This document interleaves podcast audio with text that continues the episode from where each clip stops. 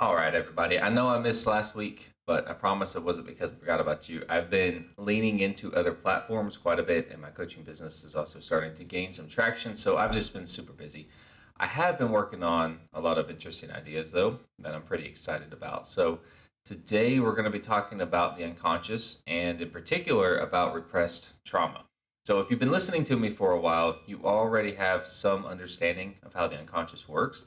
It's responsible for making 95% or so of your decisions throughout the day. Most of what we do slips under the radar and goes just unnoticed. Now, this is because that old intelligence within us is steering the ship, whether or not we're aware of it. Sometimes it can start to feel like this part of ourselves is at odds with the rest of us, though. After all, it seems like it, it makes us sit on the couch eating ice cream when our conscious brain would rather have the body of a Greek god. It also causes us to keep going back to our ex or maybe to keep dating the same red flags in different bodies. The reality is that the unconscious is doing what it thinks is best for us. It cares for our well being more than we know. The problem is that the lines of communication between the rational and the conscious mind are kind of weak. And sometimes those lines of communication are broken altogether.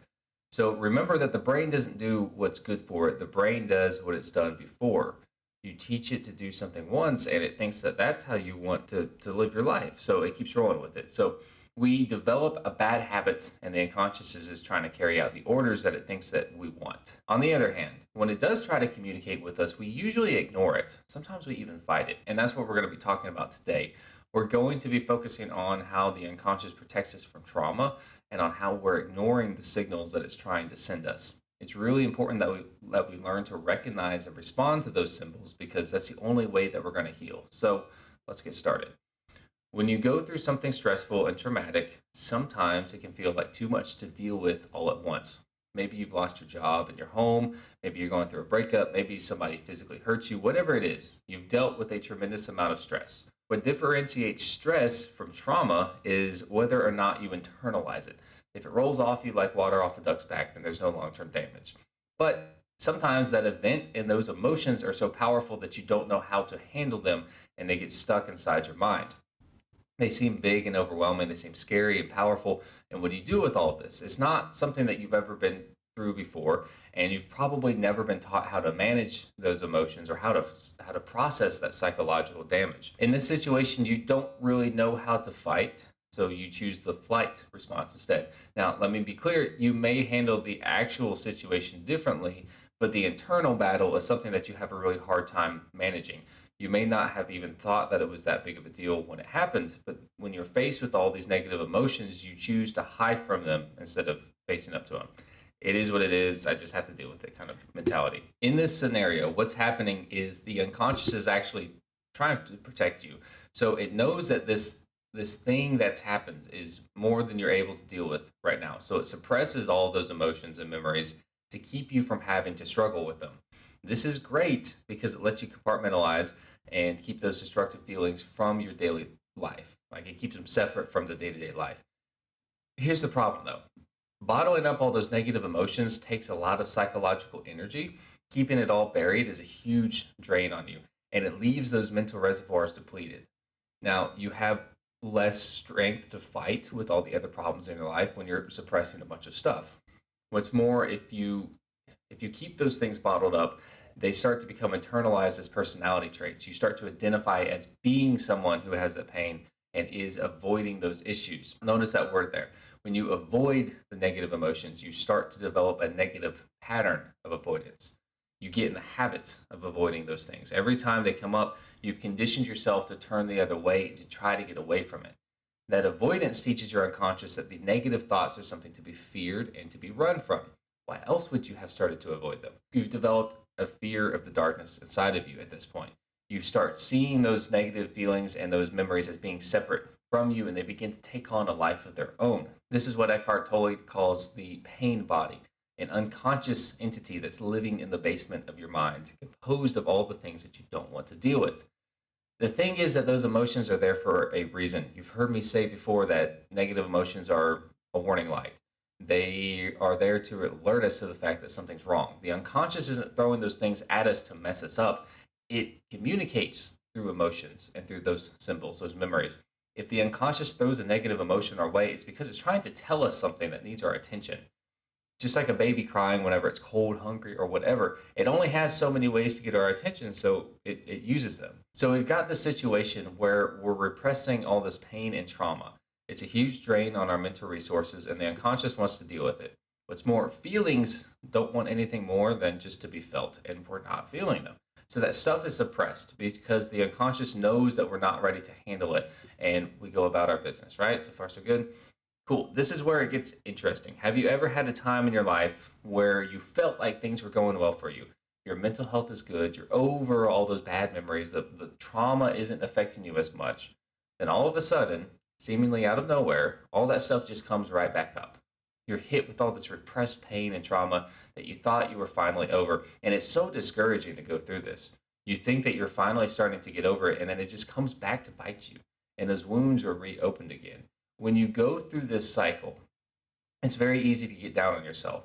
And it's very easy to start thinking that you're stuck and that this is just the way life is. You start feeling like there's no escape from these memories.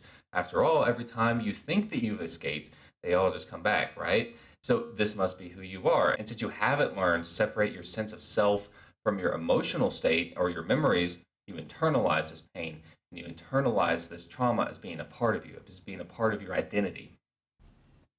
It's a struggle, but let me help shift your perspective a little bit. We've already talked about how the unconscious suppresses painful memories as a way to protect us, right? That act of suppression takes a lot of energy and it creates the pain body or the shadow self, which needs to be felt to be released. We've talked in the past about how ignoring those issues is kind of like locking your demons up in the basement. They can still escape when you're the weakest, and they can still cause trouble and irritate the hell out of you in the meantime. So let's tie all of this together. Why does all of this bad stuff come up when we're feeling good? That's exactly when it's the most disheartening because it starts to feel like you're you're stuck, like you're trapped in this cycle. Well, it's actually pretty simple and encouraging. Your unconscious has spent all this time protecting you from the pain, and it's worn itself out doing so. In order to relieve some of that pressure that it's holding back, it's going to ask you to work on processing some of those pent up issues. It does this by bringing up the memories and feelings to the surface of your conscious awareness for you to process. But it waits to do this until you're in a good place, until you're the most emotionally healthy, because now you're able to deal with it. Now you're able to go through that stuff. It suppressed all that stuff when it happened to you because it knew that you were not ready to handle it. If it's bringing up the past for you to deal with, then that is a sign that you are ready to handle it. Okay. Instead of getting down on yourself, that the shadow is still following you around, take a minute, smile, be grateful that your unconscious believes you finally made it to a place of strength and peace. It knows you better than you know yourself. If it thinks you're ready to process the pain, then guess what? You are. The mistake that everybody makes is they freak out when this stuff comes up. They get frustrated and they get upset because they thought that the struggle was over with and that they were finally free and clear. But the mind doesn't work like that. You can bottle that stuff up, but bottling it up traps it. It leaves it with nowhere to go bottling it up keeps you it keeps it from going anywhere so it stays stuck inside of you. The unconscious is trying to help you. It doesn't want you to be in pain so it hides the pain from you. But at the same time it doesn't want all that crap dragging you down either. Those memories and feelings are not coming up because you're stuck with them. They're coming up because you're you're ready to process them now. Now that you're in a healthier headspace it's important to not try and run from those feelings as they present themselves Doing so creates that pattern of avoidance, like I talked about, and it tells the unconscious that there's something to be afraid of. That pattern is something that most people are stuck in. Every time the negative stuff comes up, they stuff it back down and they try to ignore it. That becomes a habit, and then they wonder why they feel emotionally numb and disconnected. You can't bottle up all that bad stuff without also bottling up all the good stuff too. The only way out is through. You have to allow that pain to be felt or it's not going anywhere, and you may spend the rest of your life running. When you allow the pain to be felt, you allow it to be healed. If you take a step back and you become mindful of the feelings and just sit with them, you give yourself the space to heal. Flinching away from the thoughts makes them scarier because you're teaching yourself that there's something to be avoided. This doesn't mean that you obsess over it either though. If you if you allow those feelings to be felt without feeding them, they don't last. No thought, no memory can sustain itself um, in an emotional sense. Like it can't sustain that emotional impact for very long unless you give it fuel. when it comes up, your body is going to respond with a chemical dump of stress hormones because it thinks that you're in danger and it wants to protect you. So, training yourself to sit with those feelings and with those thoughts without running from them or adding to them, without obsessing over them, you recondition your nervous system to not react with such a powerful stress response. These memories stop hitting you so hard. You start to let go of them. You start to find peace.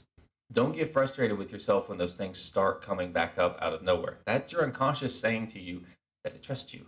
That's that's you realizing that you're ready to start doing the deep work and actually healing. So the next time you catch yourself avoiding those painful memories, take a minute and be grateful. They're going to bubble up one at a time. Maybe they'll come in clusters, but if you deal with them as they come along, you're going to create space for healing and you start releasing that shadow that you've been carrying around with you for so long. Healing can be a difficult process. I am available for coaching if you guys feel you need assistance. Just reach out to me on my website or any of my social media platforms. Also, if you guys want to share your story, feel free to reach out and connect. I love hearing from all of you. I know that there's quite a few therapists, psychiatrists, and counselors that also listen to this show as well, which is quite flattering. Thank you guys. If you have anything to add, or if you just want to discuss these topics, I'm always interested in hearing from you. So reach out to me.